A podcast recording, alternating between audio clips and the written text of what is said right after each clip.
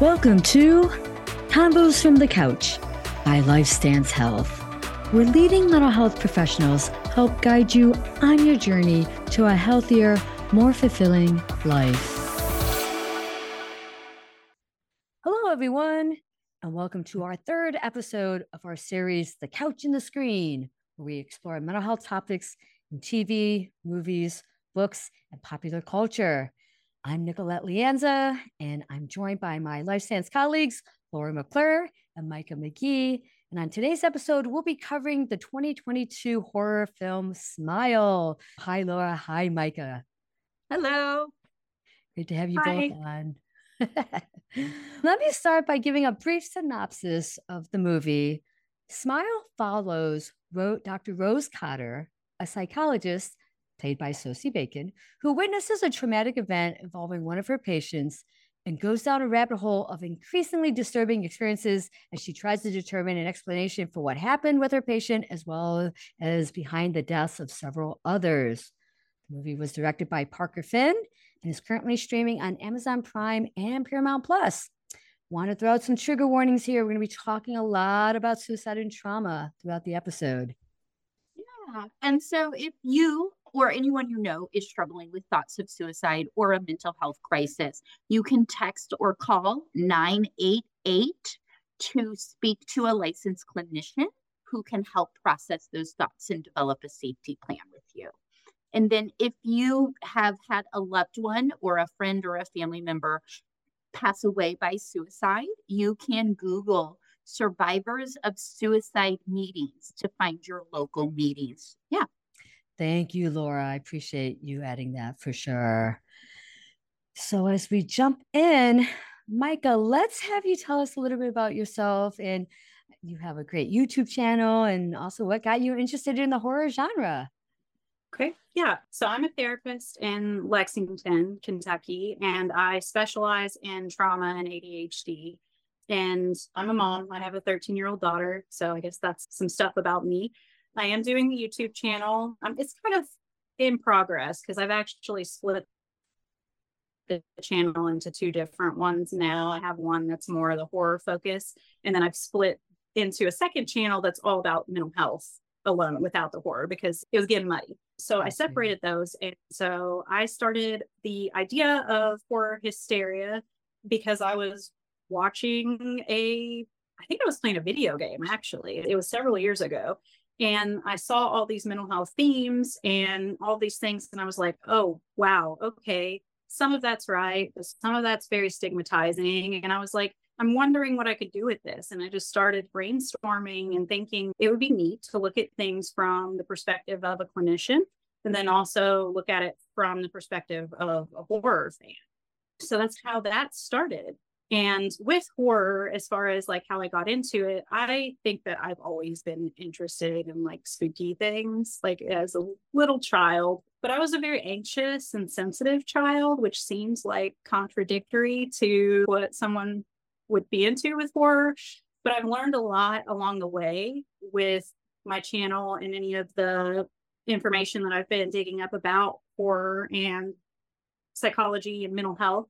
And I've learned that a lot of horror fans actually do fit that profile of being a little more anxious, being a little more sensitive, especially when they're younger, and that horror can serve as a safe exploration of really scary things, like all the horrors of the world, essentially. Yeah.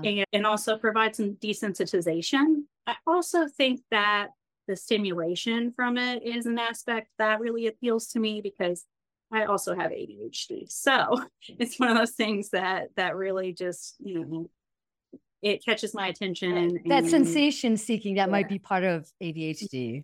Right, exactly. Right. Got you. No, thank you for sharing. Mm-hmm.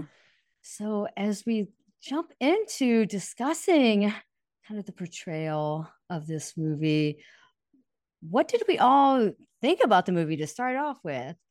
So, Laura, what did you think about the movie overall? Yeah, I think overall I was not a fan. And I think for a lot of different reasons. I think one, just kind of watching it in purpose of this podcast and kind of looking at the mental health issues, it was very triggered and bothered by the very graphic depiction of suicide, I was a little bothered by the demonic portion of it, because there are some circles where mental health is talked more about, like demons and alcoholism. I have demons inside of me. And so I think that kind of just trends with some outdated, antiquated views of mental health. But also, as a horror film fan, I didn't find it scary at all. Okay. I thought it was more like a psychological thriller. Okay. Yeah. So you are a horror film fan. Yes. Oh, okay. And you did watching like all of the movies I watched as a little kid were horror movies. I'm a little bit with Mikka in that my ADHD, I can't watch movies. I'm not a good, it can sometimes take me about a week to watch a full movie. Okay. But horror movies, I can sit there and watch it because it's like pins and needles and you're waiting for the anticipation. But yeah, I did find it very scary. Okay. All right. Mikka, what's your thoughts on this movie? Mine are fairly similar. I went into it thinking about it from the perspective of how I'm looking at things with my channel with Horror Hysteria, and thinking, okay, how do I separate like the horror fan versus like the therapist? And so I spent a lot of time thinking about it. But as a horror fan, I wasn't super impressed by it. If I try to separate some of the other things I found interesting, it was okay. I wasn't mad that I watched it or anything. I also didn't find it very scary. There was a couple of times I was a little creeped out because the smile, that creepy smile. Yeah. But as the movie went on, I settled into it, and it wasn't very scary, but I also don't get scared of a lot anymore. Okay. As a therapist, I found the patterns interesting, but I also found it troubling in a similar way because it was very graphic depictions of the deaths. They were not common methods, and they were very just, oh, wow. But then also the demonic component as well, because that's a common thing I see in mental health depictions in horror, is that it's a demon. Yeah. And that's really stigmatizing. And I agree with both of you. I actually didn't mind the film. Often when I'm watching a horror film like this, I'm going in just for the entertainment value. I'm not expecting it to be accurate in any way when it comes to portraying mental health. I think with that mentality, I can kind of just ease in and just enjoy the film for the film. I wasn't scared either. I did go in after watching previews thinking I was going to be a little bit more on edge and being afraid, but I wasn't either. And like both of you, Laura and Mikka, I didn't like the spin of like mental illness being like a demon, and it just furthers the stigma of fear about those who might struggle with mental health issues and stuff like that. So I didn't like that either. What mental health issues did we all see portrayed? I saw the childhood trauma. For me, I think almost if I could look at the film, not as like a series of suicides blamed on demon possession, but I really look at it as more of the woman's PTSD and more of like a psychosis that she's in from that trauma of her mother's suicide. Looked like her mother had some drug addiction kind of stuff going on. And so when I look at it like that, I'm like, that could actually be a fairly somewhat accurate description of what severe childhood trauma looks like as it's carried across the lifespan. Excellent point. Yeah. Mikka, what are you thinking? I agree with that. That was one thing that I noticed as well. And trauma being pretty much like the central feature, I think. But the one thing that I also noticed that I found interesting was, and again, this is something that is a gray area for me because I think we have to be very, very careful with how we depict suicide, and that we can't pretend it's not there, but we also have to be careful because of we don't want to normalize that as a solution to problems. And so that being said, I also thought that from what I've seen in trauma related to suicide is that it normalizes it when someone does die by suicide. And so people who are touched by that person in some way have more of an increased risk if that happens. Mm-hmm. So I was looking at it through that lens of the quote unquote demon being the trauma being passed between these people who are all witnessing those, and it getting stronger with every single thing that happened because nobody was able to really stop it. And so I saw that in more of a metaphorical kind of way. So yeah, that's kind of how I was looking at it. That's a really good point that I had not thought of. They'll tell you it's on every suicide risk assessment questionnaire that you're going to give. Have you known somebody who's died by suicide? Because it does increase. So I hadn't even thought of that. Beautiful point. Thank you. And may I add too, what I saw in this film was some aspects of guilt, which I'll go into more of how I saw that, as well as what I want to say, vicarious trauma. Now, one of the opening scenes is where you see Rose interacting with a patient who kills herself in front of Rose, not in a very pleasant way, a very graphic, horrific way. And I remember thinking when I saw that scene, like just flabbergasted by it. And my thought was like, oh my gosh, Rose, that's traumatizing for you right there. That's the vicarious trauma. I think that often with therapists who specialize in trauma and helping our clients navigate it, that we too can get exposed to that trauma through our work with our clients. So I definitely wanted to bring up that aspect. So definitely to witness that client, that patient die by her own hand in that graphic way would have been just awful and traumatizing for any therapist to see. So I think that's what starts the whole movie off for Rose. But then we also learn about Rose, and this is where I bring in the aspect of guilt, that Rose had observed her own mother committing suicide, killing herself by overdosing. And actually, mom attempted to overdose. And it sounds like you don't find this as a spoiler alert. You don't find out towards the end that Rose had a chance to save her mom by maybe getting her help. And mom asked her for help and that Rose did not. But I think one of the things, because it's very easy to be like, oh my gosh, how could Rose not have gotten her mom help? She was young. I believe she was like 9 or 10 when this happened. And that would be overwhelming to have to navigate if you're a child that age, but just bringing in that aspect of guilt that I saw. Yeah. And I think you see that kind of play out too, where Rose then becomes a psychologist. Yeah, good point. In a mental health hospital. It's almost like she's trying to reenact and save her mother over and over again. Laura, fair point. My gosh.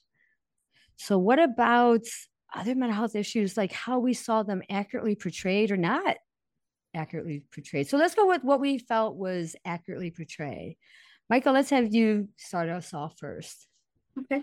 I honestly, just based on what I've seen in terms of portrayal of mental health providers in horror, and honestly, not just in horror, but in other areas, I preferred Rose's portrayal over many of them that I've seen. I didn't have a whole lot of, there was a couple of things that bothered me, but that's just like pet peeves. Like when she was with that first patient, the patient was very clearly in distress and seemed to be in psychosis. And she was like, look at me, look me in the eyes. And I was like, oh no, that's right. Nice. But beyond that, I wasn't even remember her using the terminology of die by suicide. So it seemed like they were trying to use up language the best they could. So I think that was more accurate. And then again, the pattern or more of the metaphorical kind of path that everything went down, I could see that as being accurate in a way, even though it was displayed in a very sensationalized way. In contrast, the inaccurate part being that it's a demon, it's a demonic. And I think that one of the problems with that is, as far as stigma, is that when we see people in these crisis situations with their mental health in another media, that we think that they are, it's very obvious that something's wrong with them, that they're like very unwell visibly and that they just stick out as being disturbed in some way. When in reality, a lot of times that is not the case. Mm-hmm. And people are very good at hiding those things. And so I think that could direct us away from seeing some of those more subtle signs of something going on. So that's kind of where I'm at with accuracy. And then also with the trauma, with her dreaming about the death of her mother, I found that interesting because that's common in PTSD is to have those dreams and well into adulthood if it's not addressed. So yeah. I agree. Laura, your thoughts? Yeah, I would agree on a lot of that. I really did like that therapist's portrayal. I think that she was very empathetic and just, it seemed more based in reality instead of like exaggerated kind of stereotypes of therapists. I also, and this isn't like a great, yeah, you got this right either, but I think the portrayal of the work environment for mental health therapists was really accurate, where we are not always provided the understanding or the compassion and empathy and resources that we need to be whole and healthy for our clients. Point. And I think you saw that in the way that her supervisor spoke to her. Like, no, you're, yeah, she should have had a week off, but that should have been done immediately. And it should have been done with compassion. So I think that the portrayal of how like the actual culture and climate of being a mental health therapist and working within a hospital and how it's very corporate and business. And that is not what we need. And that's not what creates happy, healthy, whole therapists. I think that was really accurate. Yeah. And I'm going to piggyback on that. Oh, go ahead, Micah. Go ahead. Sorry. I was just going to add in that in the very beginning, when prior to her seeing the patient, there is that discussion with her supervisor where she's trying to see this patient doesn't have insurance. I still need to help them. And saying to that is something that stood out to me is it also being very accurate because I run into those issues. Yeah. I definitely agree with you guys on both points. As a commissioner who used to work in hospitals, I interned at a psychiatric hospital and I had went on and did admissions at a psych hospital. I agree with both of you as some of the accuracy with that. One of my points too, as I was observing the movie, is how we see Rose as she continues with the movie of descent into her own hallucinations and delusions of you don't know what's what and what she's seeing. Is it a delusion? Is it a hallucination? Is it real? A point in case that I'm thinking of is a scene where she's at her niece or nephew's birthday party. And it's weird because, and again, here I'm giving away some parts of the movie.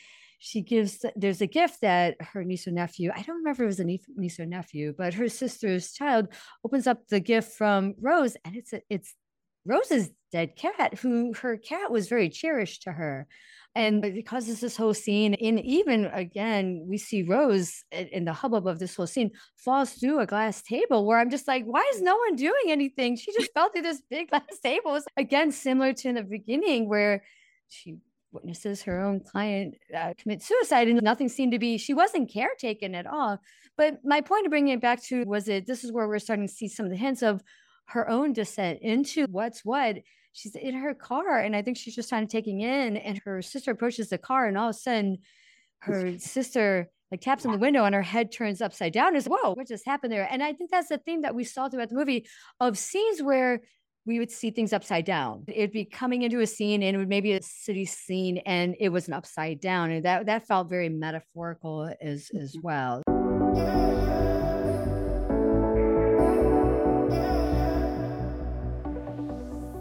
Thoughts on any of that? I have to diverged over there, but. Yeah, no, I felt the same way when she fell through that table. I was like, what is going on? Why is nobody? And it seemed like everybody was very much, you have a problem. And want to help support at all and actually figure out what was going on with her. And I guess this is a little bit of a spoiler, but and when it gets closer to the end, her return back to her childhood home, I saw that as very significant in terms of addressing trauma and going back and sorting through those things. So I saw that as being a pretty strong metaphor as well. Just go back and figure all that out. So yeah, I definitely agree with that, especially like the end and the home and the fire and things. Because I'm like, I do a lot of TFCBT with kids. And so I've had kids that want to burn their trauma narrative. Yeah. And so for me, again, that was like, it was almost like if I could put aside the other stuff and look at it as Rose's childhood trauma and her process of processing it, I felt that was really beautifully done. And I do think that like visually, that artistic cinematography of it did a really good portrayal of the chaos, delusions and psychosis. And because me as a viewer, I was like, oh my God, she's in the hospital and here's that she's in the patient's room. And then I'm like, oh wait, it's a flashback. I was thinking it was real. And I had trouble identifying what's real and what's not. And I think that's a really good interpretation of what hallucinations can be like. I agree. Any other thoughts on how this movie portrayed mental health or the accuracy or inaccuracy? Anything that we missed? Micah, other thoughts? I don't think so. I don't have anything else that really sticks out except, I think I've covered everything. Yeah. Laura, anything on your end? I would say that kind of stuck out to me as wholly inaccurate. Yeah. Okay. Go ahead. The environment of the hospital and like the room where she was doing her like interviews. I'm like, one, that's incredibly dangerous for everyone involved. There's too much stuff in there. It's too much of a space. It's not private. It looks like you're in a break room, but also it's not that nice and pleasant. Yeah. It's not warm and fuzzy. It's not warm and fuzzy. It does not look like a nice little waiting room. No. It's a scary, cold, sterile place. I just wish they would have been a little bit more real about that. Got you. No, I agree. Probably my guess, the filmmaker was probably just that whole aesthetic that is a horror film. So probably not looking too warm and fuzzy, but I agree with you. Again, it all goes back to how mental health is portrayed. And I think in most recent years, we are working very hard to break down that stigma and to help people understand that people struggle and that it doesn't have to be scary. For sure. I have to make a point too, is that this also wasn't a warm and fuzzy film, that it didn't end well. Again, another spoiler alert for Rose. like not a good warm and fuzzy, pleasant movie. I tend to like horror films that do end somewhat hopeful or nice, but that could just be me. But your thoughts on the ending? Yeah, I'd say I actually prefer my movies to end in a non-good way. I feel like that's more accurate for real life, and so I prefer it. But there was just something inside of me that hated this ending. I just, again, it's suicide. And I just, I was really triggered by the fact that it ended that way. And it was really hard to let go of. Got you. Micah, what about you? I agree. Also, I prefer that a lot of my movies kind of end on a cliffhanger or not in a good place. I don't know why, because sometimes you want to watch a movie where it's okay, the person got away, there's the final girl, everything's okay. But there's also this extra appeal to thinking, oh, everything's going to be okay. And then it's not. And you're like, what just happened? And I agree. It was one of those things where I wanted to root for Rose and I wanted her to be okay. And so it was triggering. I can definitely see that as being something that would be very troubling. But if I look at it from a horror fan perspective, I wasn't mad about the ending from that perspective, I guess. It was just kind of like, oh, all right, now we're left to our own devices to try to figure out what else happens. And let me bring up one other point. And I think this is me looking at this movie from a therapist's perspective. I was very aware of how triggering this movie could be for anyone who had struggled with suicidal thoughts themselves or experienced anyone else who through the loss of suicide, and just how intensely triggering this movie was for them, which then brings me back to Laura. Thank you for plugging the 988 number, because I was very well aware that watching this, how maybe a lot of people probably couldn't get through the movie because it was too triggering, not because the movie was too scary, as we all commented that we didn't think it was so much scary, but just the trigger factor with it. Yeah. Well, I thank you both. This is a great conversation to have on this movie. I want to say for our next episode, we'll be talking with Lifestance clinician Meredith Braden about the book, Maybe You Should Talk to Someone by Lori Gottlieb. I'd also like to thank the team behind the podcast, Jason Clayton, Juliana Witten, and Chris Kelman. And a special thanks to Jason Clayton, who edits all of our episodes. Take care, everyone.